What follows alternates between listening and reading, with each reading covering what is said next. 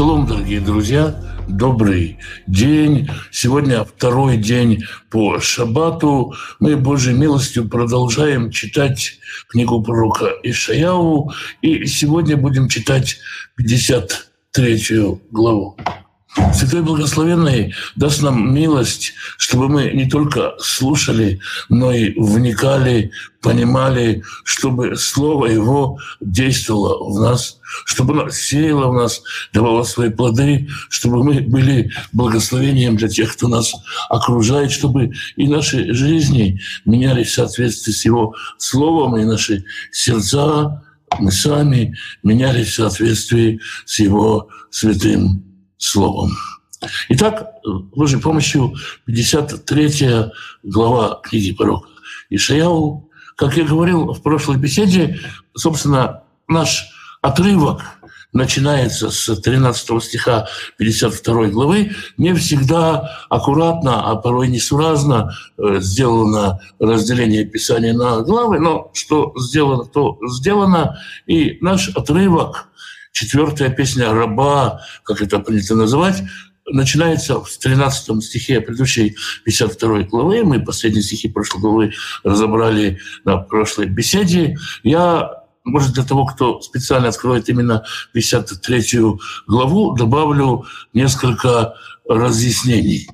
Эта глава легла в основу находится в эпицентре полемики между иудеями и христианами. Христиане, разумеется, видят в этом э, Ишуа Машеха и видят эту главу как полное указание на Ишуа Машеха. В иудаизме не все так э, просто. Есть э, самая древняя школа толкования этого текста, которая тоже толкует его о Машехе. Мы коснулись в прошлый раз, например, Торгум Натан, самый древний перевод и комментарий, арамейский перевод э, Писаний и комментарий, он же перевод, он же комментарий, в 13 стихе 52 главы, когда мы читаем «Вот раб мой успешен», добавляет «раб мой» — это Машех. И все раввинистические ранние источники, и Талмуд, и Мидраши, и Зор, хотя Зор, на мой взгляд, поздняя книга, и тем не менее видят в этой главе указание на Машех. Примерно с 9-10 века родилась еще одна школа, еще одно толкование этих глав, толкование их как о народе Израиля. В общем-то, отцом-основателем этого толкования можно считать раби Шлема Ицхаки, хотя были какие-то э, зацепки, были какие-то параллели и до этого. Раньше, или раби Шлема Ицхаки живет во Франции во времена первого крестового похода, переживает все ужасы крестового похода. Весь его комментарий на тонах, везде, где это возможно, это апология иудаизма и спор с христианством.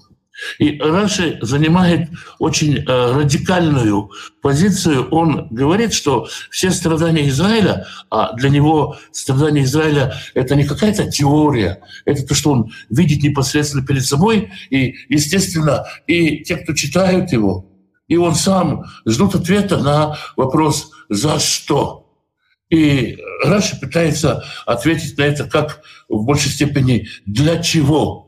И он говорит, что все эти притеснения, которые испытывает народ Израиля от народов мира, все эти страдания народов мира, они нужны для искупления самих этих народов мира. И когда-нибудь они прозрят и увидят, собственно, вот 52-53 глава, ну, 53 глава в основном, потому что там другой говорящий, это слова народов мира, которые признали, что тут Израиль, которого они презирали, которым брезговали, которого гнушались, через него и дано спасение. Вот след Раши идут еще несколько комментаторов, столпов комментирования Писаний, но не единственное это мнение. То есть Раши не перекрыл тот древний, давний подход, который толковал Писание о Машех. И снова повторю, есть полемика, потому что наш отрывок четвертой песни, то есть с 13 стиха 52 главы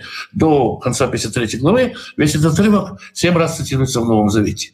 То есть очень э, известная для любого христианского верующего глава. Можно встретить в Израиле людей в футболках, на которых написано Исайя 53. Есть такая э, конспирологическая легенда о том, что это запретная глава, и что, дескать, ее запрещают изучать, запрещают читать, не читают в синагогах, не комментируют. Все это неправда.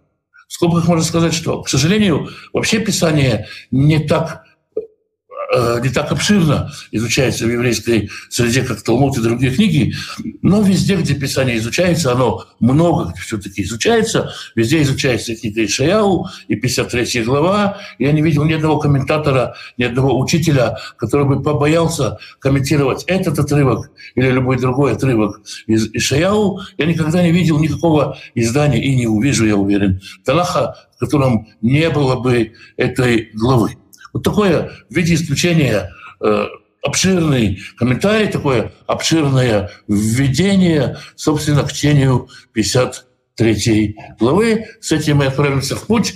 Я буду читать здесь только классические еврейские комментарии. Здесь будет только э, классическое иудейское толкование текста. И каждый, кто захочет увидеть новозаветные параллели. Они, безусловно, есть. Каждый, кто захочет, их э, найдет. И я думаю, что это тоже будет интересно. Итак, 53 глава Ишаяу. «Ми эмин лишмуатену».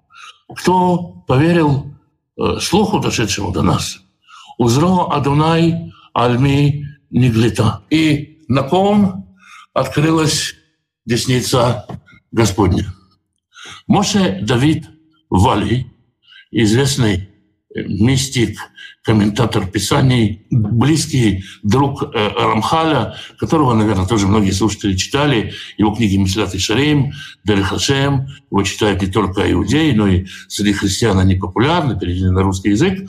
Итак, Моше Давид Вали так комментирует этот э, первый стих. Кто, прежде всего, вопрос, кто говорит? С точки зрения раба Вали, это то, что мудрецы Израиля говорят друг другу во время раскрытия Машеха с огромным удивлением. То есть они удивляются и как бы говорят друг другу, кто бы мог поверить, кто бы знал, что такое возможно. А причина в том, что говорили наши учителя, то есть сами э, раввины, сами мудрецы верят так, трактате Недарим 38 а приводится это мнение, это его говорит Раби Йоханан, Всевышний не дает дух пророчества Шехину в оригинале, кроме как человеку мудрому, смелому, богатому и статному. То есть нужны какие-то качества, мудрость, смелость, богатство и стать, чтобы удостоиться божественного присутствия на себе, чтобы удостоиться духа пророчества. Так учили мудрецы, так ожидали мудрецы, и вдруг, оп, такое удивление. А этот будет бедный человек, у которого ни вида, ни величия.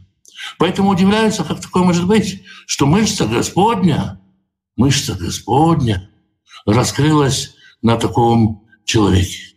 То есть если раньше Господь действовал, и понятно, что везде действовал Господь, но через этого человека Господь действует открыто во всей своей полноте. Как может быть, удивляются мудрецы, что на таком человеке, у которого никакого вида, ни стати, ни фрака, ни шляпы, ни роста, ни денег, ни статуса, как может быть, что на таком человеке открывается мышца Господня. И э, сам Моше Давид Валь объясняет, вознесение его, то, что вот мы говорили в прошлый раз, то, как он поднимается, то есть Э, как это происходит. Как то, о чем говорится в Псалме 61.8. «Прибудет он вечно перед Богом». То есть на самом деле, когда как, как, как толкует Терабимоши, он не возносится, он там изначально и пребывал, он сошедший там, но не оставивший, не оставивший небеса, и он постоянно пребывает перед Богом. Ваяль Каюнек Лифанов. Он поднялся перед ним, как росточек, как отрасль. Мы говорили об этом э, слове, можно понять это как со срубленного дерева прорастает росток. Казалось бы, там, где невозможно было прорасти, прорастает росток. Вы кашореш, мерец, ция. И как корень прорастает в пустой почве. Ло торло, ни вида у него, ло адар, ни красоты, ни ра, ло море, ни вида, ни э, облика, чтобы мы могли, э, чтобы это было нам приятно, чтобы мы могли прельститься. То есть Обычно человек, когда выходит на сцену, и тем более на сцену истории, он должен обладать не только харизмой, сказать, он должен выглядеть красиво, красиво себя подавать. Этот выглядит, ну, в общем, это никак не выглядит. Нет у него и человеческого подобия, избитый, измученный, и как может быть, что через такого действует Господь? Опять-таки, Раби Моше толкует это так. Это то, о чем говорили мудрецы наши, говоря, что Машех – это праведник, страдающий в искуплении других, страдания любви. И поэтому у него нет ни вида, ни красоты, он изуродован страданиями. То есть нам-то кажется, что Бог его наказывает, и что Бог за какие-то его грехи, за его жизнь непутевую, вроде бы, сделал его таким, а это праведник, страдающий страданиями любви. Он принял на себя эти страдания из любви к, ну, из любви, из любви к нам, по сути и из любви к тем, кто эти слова говорит, а эти слова говорят мудрецы Израиля. У него не было ничего, чтобы он нам проглянулся. Некоторые комментаторы разбивают этот стих на две части и говорят, у него не было ни вида, ни величия, ни красоты. И, и последнее слово в маду, и мы прельстились им, э, и он оказался прелестным для нас после того, как раскрылась его полнота. То есть как бы этот стих, по мнению некоторых комментаторов, раскрывает две стадии. Сначала мы смотрели, какой-то он неказистый, несуразный, несграбный, и совсем не похож на праведника, но когда раскрылась в нем святость, мы его увидели, мы его приняли. Такой комментарий есть. Его можно вместить в текст, хотя, на мой взгляд, это не очень, э, не очень подходит для понимания пшата. Невзе выходаль Ишим, презираем и оставлен людьми, отвергнут людьми. Иш мехайвод, человек э, болей, идея холи и знающий болезни. Э, что это значит? Опять же, приведем э, комментатора Моши Вали, который говорит, который говорит, здесь два раза встречается слово «невзе», презираем. В этом стихе два раза встречается. То есть, с одной стороны, он презираем народом, презираем людьми, которые на него смотрят. С другой стороны, и он сам в какой-то момент чувствует себя богооставленным. Восклицание «Бог, Бог, мы зачем ты меня оставил?» И здесь говорит, что он доведен до такого состояния, что он сам почувствует, переживет оставленность Богом, потому что без этого невозможно понести чужие грехи переживет эту богооставленность. Так э, комментирует это, опять-таки, э, опять-таки, Машивали. Аль-Шейх, про раби Машальшиха мы говорили, что это один из первых э, э, раввинов, которые действительно получили рукоположение раввинов, то видите, как оно известно. Сегодня он говорит, что он сам себя вел скромно.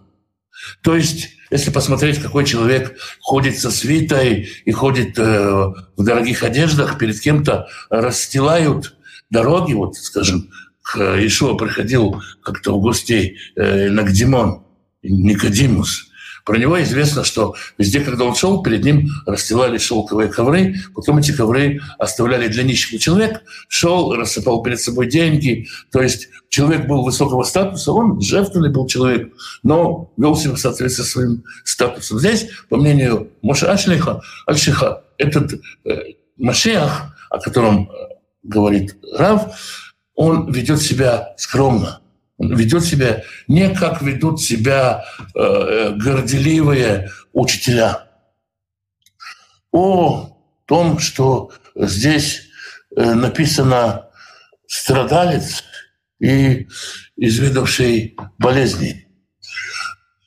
Э, Альши говорит так. С одной стороны, это человек, знающий мехвод, боли от побоев, и знающий тяжелые болезни. Действительно, два слова, которые так обозначаются.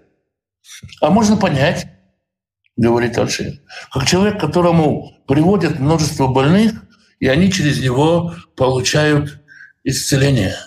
То есть действительно было множество больных, которые приходят, и здесь Альших указывает на то, что у Машеха может быть и функция целителя. Кимастер по ней мимену невзе шавну. И он э, отворачивает от нас лицо или э, э, можно, можно сказать, он отворачивает лицо от нас, или, можно сказать, мы воротили от него лицо, не помнили, не были благодарны всему, и считали его презренным, и ни во что его не ставили. Думали, ну, как бы не может же быть, чтобы так наказывался человек праведный. Если, если, если так его гнобят, если так его гнобят, если так его гнобит жизнь, ну, значит, злодей этот человек. Так рассуждают мудрецы, которые мы-то думали, мы-то думали, что оно так. Ахен халейну у наса, но он понес наши болезни, у махавейну савлям, и боли наши, побои наши он терпел. В Анахну хашивну наго. А мы-то думали, что он пораженный, чуть ли не прокаженный, муке Элоим, меуне битый э, Господом и избитый Богом и истязаемым. Мы думали, что этого человека за его злодейство наказывает Бог, а на самом деле он понес наши болезни. Ефет бен Али X веке, еврейский комментатор, пишет так. Следует здесь сделать паузу и объяснить, из-за чего Бог наслал на Машеха болезней и заставил его переживать страдания за Израиль. Принято считать, что Бог открывает людям исключительную роль пророков, проповедующих Слово Божие, и ходатайствует за них в день бедствия. Причем их ходатайство может находиться в обличии в двух разных формах.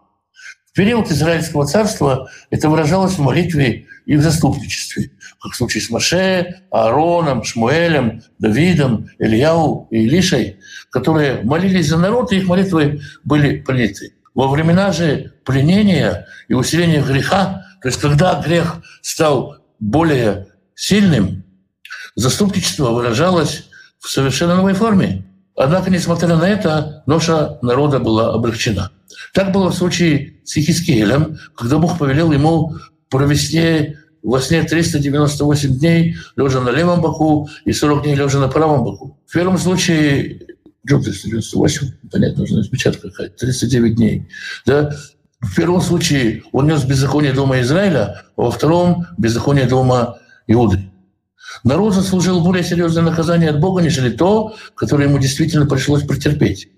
Видя, что он был недостаточно силен, чтобы вынести заслуженное наказание, так вот и пророк Амос говорит, «Господи, пощади, как устоит Яков, он очень мал». Пророк возвал о его смягчении. И в последнее пленение, когда уже не восстанет пророк, он имеет в виду его время, X век, который заступился за народ в день бедствия и в день гнева и ярости Господней, Бог определяет своему слуге понести грехи народа и через это смягчить его наказание во избежание полного истребления Израиля. То есть о чем э, говорит Моше Бенали? Моше Бенали говорит, приводит такой пример, Ихискель, который должен был лежать на одном боку за грехи Израиля, а на другом боку за грехи Иуды, и какими-то своими действиями, каким-то своим страданием он искупает вину Израиля. И это прообраз Машеха, на которого Господь возложит грехи народа, чтобы его, чтобы его спасти от уничтожения, чтобы верующий в него не погиб. И поэтому, как он говорит, Мушебинали, написано, ранами его мы исцелились. Господь возложил на него грехи всех нас. И пророк повторяет здесь ту самую мысль, говоря, что Богу было угодно нанести ему раны и навлечь на него болезни, но отнюдь не по причине его собственного греха. И далее пророк говорит, это толкование Машибинали, когда душа его сделается жертвой умилостивления, показываем тем самым, что его душа была движима желанием взять на себя вину Израиля. Как сказано, и грехи их на себе понес. В чем здесь речь? Что человек, когда приносит жертву умилостивления, Ашам, жертву признания вины, это когда человек сам осознал, что ему сейчас надо принести жертву перед Всевышним. Это его желание принести жертвы, желание исправить отношения со Всевышним. И Машиах тоже делает эту жертву, но это жертва добровольная, никто ее с него не, не вытребует. Это жертва человека, который хочет восстановить отношения.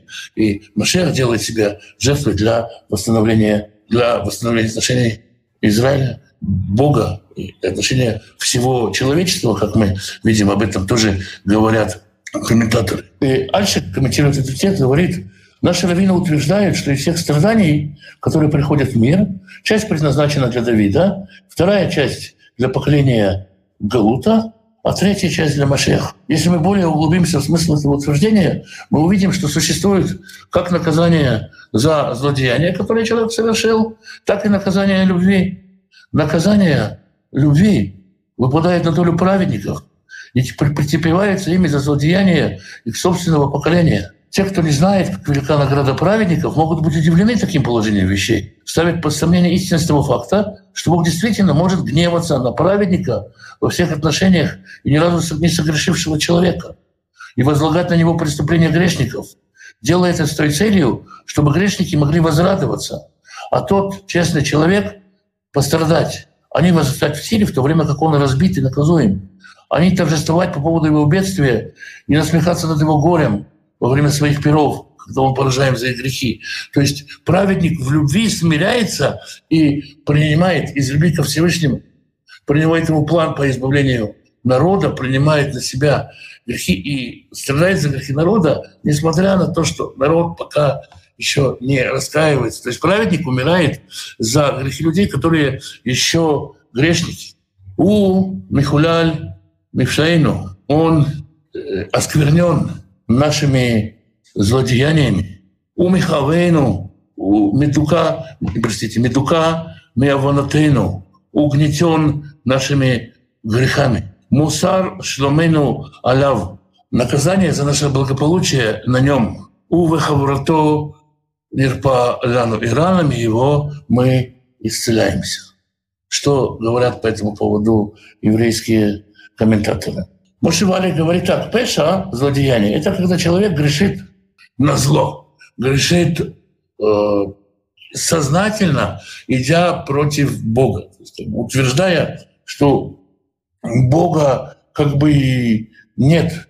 И таким образом он словно сам ныряет в скверну, в туму, в нечистоту и повреждает зачаток святости, который у него. Мошевали указывает на то, что вот эти вот э, слова, первые три слова пятого стиха, «Вегу мехулаль мшейну», их э, первые буквы, если сделать аббревиатуру, «Вав мем». «Мем» — это по гематрии слово «Элоим», «Бог», и он за это побиваем Богом, как мы читаем в конце. А слово «медука» которое означает э, он согрешен, слово «медука» означает согрешен, согрешен он за грехи наши.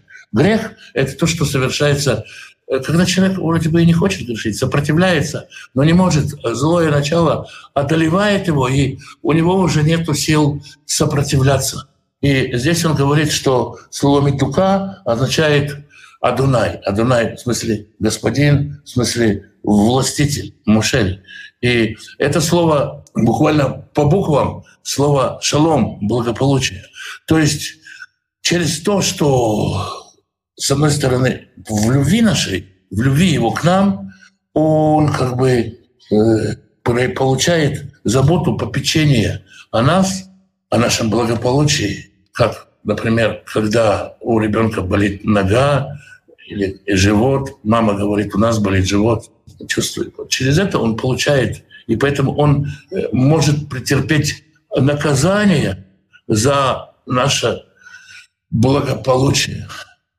И мы исцеляемся его ранами, он как бы принимает нашу болезнь на себя. Так Бог э, позволил этому быть. Книга Зор, мистическая книга со спорным происхождением, тем не менее книга, принятая во всех еврейских кругах, говорит о том, что э, здесь речь идет о том, что как человеку ампутировать руку или ногу, чтобы спасти, так Машех принял на себя грехи и был отрезан от жизни, умереть вместе с этими грехами, чтобы спасти народ Израиля. То есть мы видим, что у, у многих комментаторов совершенно разный, но все-таки складывающийся, более-менее похожую картину подход к пониманию 53 главы. Куляну, Кицон, Таину все блуждали как овцы. Цон – это мелкий рогатый скот. Его природа какая? Цон, мелкий рогатый скот, идет за козлом, идет стадом, за кем-то одним. Сначала так. И шли дарко панину. Каждый разбрелся в свою сторону. Сначала были какие-то вожди. Если посмотреть э, историков Израиля, специалистов по еврейской истории, то они говорят, что во времена второго храма, во времена, когда Ишуа ходил по земле, было 14 разных людей, которые претендовали быть машехами. Есть профессор Игаль Бенун, который рассказывает об этом, он приводит список из 14 разных людей, которые мессиями себя именовали. В книге «Деяний» несколько таких мессий э, называются. Каждый ходил за кем-то, каждый человек был лидером, были какие-то группы. И сегодня мы живем в мире, когда кто-то какую-то технику освоил, и постоянно какие-то каучеры, какие-то лидеры, какие-то духовные вожди, и стайками люди за ними ходят, но было хуже было хуже, каждый пошел своим путем. Вообще у людей не было лидеров. Каждый жил как умел. И несмотря на то, что каждый э, требовал особого попечения, Ваденай, Евгия, Бо, это вон Куляну. Комментаторы еврейские говорят, что Господь как бы не, э, не за всей этой рассеянностью, как нам казалось, когда каждый ушел, э, ходил своими путями. Казалось, это куча независимых людей. Господь видел в этом народ, видел в этом общность и возложил на Машеха грехи всех вот этих разбредшихся людей. Не грехи какой-то общины, какой-то синагоги, э, ткачей или синагоги пекарей, какой-то церкви или какой-то деноминации, а всех вот этих разбредшихся и самостоятельно мыслящих людей, все грехи возложил на него. Негашву, Негашву на она. И он был приведен и терзаем в Илоев Тахпив, и он не раскрывал уст своих. То есть можно же было сказать, за что?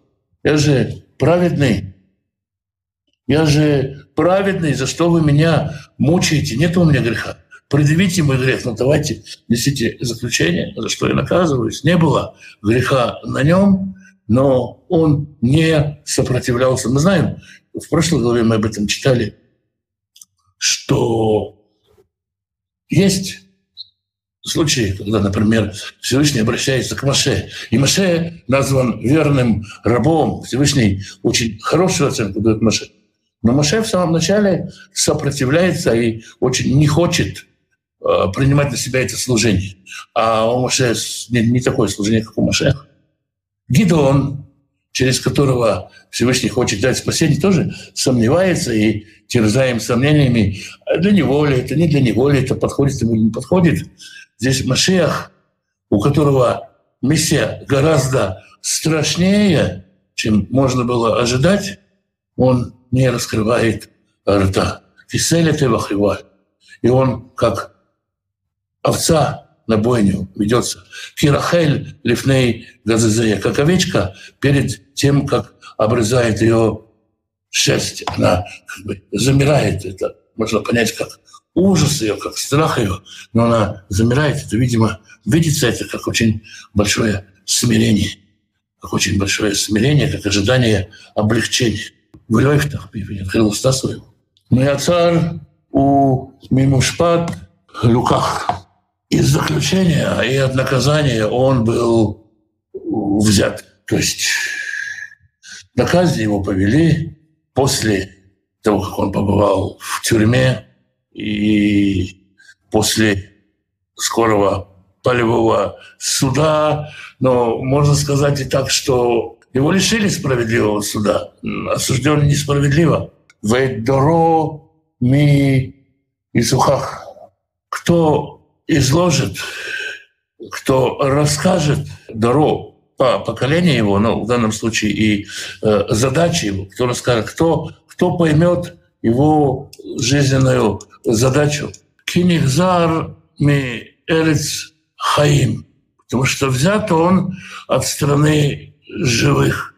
Просто отрезали от жизни Мефеша Ами Нега Ламо от э, злодеяний народа моего, злодеяния, о которых мы сказали, которые намеренные злодеяния, зло ради зла, страдает он. То есть даже когда народ намеренно грешил против Всевышнего, делал какие-то вещи, ну, так сказать, на зло Всевышнему, и за это Всевышний дал искупление, и от этого Всевышний дал искупление, возложил их на Машех без того, чтобы быть осужденным праведным судом. Вейтенет Рашаим Кивро. И будет со злодеями захоронение его. Или дано злодеям захоронение его, можно так понять. Комментаторы понимают это так, что, по сути, он умер ради злодея. Ради того, чтобы вытащить э, людей, каждую душу, каждую душу, которая искра божественного, из плена греха. Он спустился в, скажем так, в этот э, плен, э, в, в эту темницу, э, где удерживает грех души святые, для того, чтобы освободить эти души. Так понимают это еврейские комментаторы, такая еврейская трактовка э, дается у Альшиха. Вэт Ашир Бемутав. И он стал богат в смерти своей. То есть он э, высвободил, освободил из плена греха души, которые находились в плену греха, он выполнил эту свою миссию. Снова, мы сейчас говорим именно о понимании еврейских учителей. Алло Хамас аса вло мирма бефив. То есть именно это была его задача. Он не наказан за то, что он сотворил какое-то преступление э, телом, делом или устами. То есть он не за что-то наказан, он для чего-то наказан. Наказан э, для того, чтобы освободить узников э, в плену злодейства. Адунай Хафец Дако Эхели. Возжелал Всевышний угнетать его болезнями. Всевышний предизбрал его для того, чтобы эти страдания, недуги, немощи были уготованы ему от начала. Им тасим ашам навшо, если положит он жертву душу свою, то есть Снова мы говорили да, об этом, я уже об этом сегодня говорил. Ашам — это жертва, которая приносится добровольно для примирения. И Машех добровольно, по доброй воле приносит себя в жертву. Ярезера увидит потомков Ярих, Ямим и продлит дни свои. Здесь, конечно же, оппоненты еврейские говорят, ну и где его потомки? Но мы знаем, что все верующие, например, названные потомками Авраама. То есть в данном случае он увидит плод своих действий, и этот плод, духовное его наследие, будет существовать долгие дни. Выхафеса Данай Бейдо Ицлах. И захочет Господь снова превос, пред, пред, пред, предвосхотел Господь через вот это все, что Машех совершит, дать успех в его руки, то, чтобы у него все, э, все сложилось. Ицлах, это больше, как сказать, чтобы все удалось у него. Преуспеет, получится все у его руки. Все осуществится. Вот сейчас посмотрел, как говорят некоторые переводы. Миамаль на все яре. Увидит он плод труда души своей и насытится, насладится бдато, э, мудростью своей, насладиться осознанием, э, осознанием того, что сделано. Ядздик, садик, и он оправдал, сделал праведным раб мой, лерабим многих. То есть раб мой превратил э, многих в праведников, в там у Изболь. И преступления их он понес, претерпел. Слово «саваль», ну, слово «сабаль» — грузчик, «совланут» — терпение, «совланут» — терпимость. И понес, и претерпел, ну или выносил, выносил в буквальном смысле, и претерпевал, и выносил. И через это Господь, снова, это сейчас еврейские комментаторы, это Ашлих, Каспий и многие другие. Лахен, поэтому Ахалекло Берабим. Я дам его надел у многих. Многие говорят, живет во мне Машех. То есть искру обновленного человека, поселю его во многих людях. Вейт отсумим и халек шалаль. И будет он добыть добычу со многими Э, сильными. То есть все те, кто будут делать, достигать чего-то, что-то будет у них получаться, они будут видеть в этом руку Машеха и будут видеть в этом не только свою добычу, но и добычу Машеха, и будут прославлять его, будут приписывать ему свои успехи, свои достижения. То есть он станет соучастником многих успешных дел, э, многих исцелившихся людей, ну и успехов во всех, во всех, во всех областях. Так снова, так это понимают еврейские комментаторы. Ашер Эра Ламавет Навшо. За то, что он дал, пробудил подбодрил свою душу до смерти за то, что он смог предать свою душу на смерть. Быть пшаим немна, за то, что он причислялся к злодеям. Ух, тарбим на самом деле он понес грех многих, улившаим и пашим Евгия, и заступался за, заступился за злодеев. Вот такая линия понимания, она, конечно, во многом не совпадает с новозаветной, но есть и огромное множество параллелей, на мой взгляд, и каждый их сам найдет и увидит. Я намеренно почти-почти ничего здесь не касаюсь, а только привожу, э, только привожу еврейский э, взгляд на эту главу, как я уже сказал, Моше бен Коэн бен Криспин, Ефет бен Али, Моше Давид Вали и Альших – это основные комментаторы, которыми я пользовался. Ну, еще книга Зоар, Мидраши и Талмуд отчасти. Вот это источники, э, по которым я восстанавливал и приводил еврейское понимание 53 главы Ишаял. Такая вот удивительная глава. Я знаю, что так Э, случилось с этой главой, что многие ждали, я еще повторю, сказанное в самом начале еще, когда мы только начали разбирать Ишаяу, уже стали писать люди, ну когда наконец-то будет 52 53 глава? Очень хочется пролистнуть все главы, ну давай скорее отбрось это, говори про Машеха, все Писание вдохновенно. И, конечно же, и 53 глава вдохновенно. От нее слишком много ждут. И всегда есть вот именно от этой главы очень много ожиданий, поэтому всегда ждешь, ну, а ты сказал, почему ты это не сказал, а почему ты это не упомянул, а почему ты так не сделал, почему ты иначе это не подал. Вот как бы я все таки могу выбрать какой-то один вариант и какой-то один урок сделать. Еще одно предупреждение я повторю. Я хочу удержать руку тех, кто соберет еврейские источники здесь ли, или где-то в сети, найдет и переведет, и соберет, и, как это принято, будет отсылать русскоязычным, англоязычным, э, еврейским, иудейским учителям, говорит, почитайте 53 главу, почитайте, покайтесь. Так это не работает.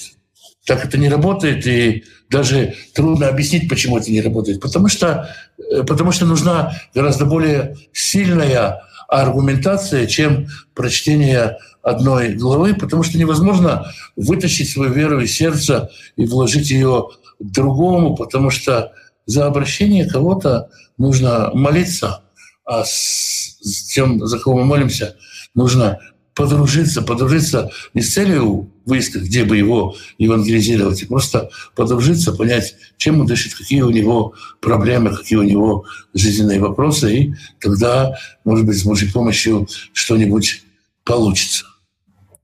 Так получилось, что я сегодня слишком много говорю. Святой Благословенный благословит всех тех, кто изучает его волю, ищет его лица. Святой Благословенный благословит вас и семьи ваши, мужей ваших, жен ваших, сыновей ваших и дочерей ваших, внуков и внучек, правнуков и правнучек. Святой Благословенный благословит родителей ваших, папы, мам, бабушек и дедушек, прабабушек и прадедушек. Берегите их.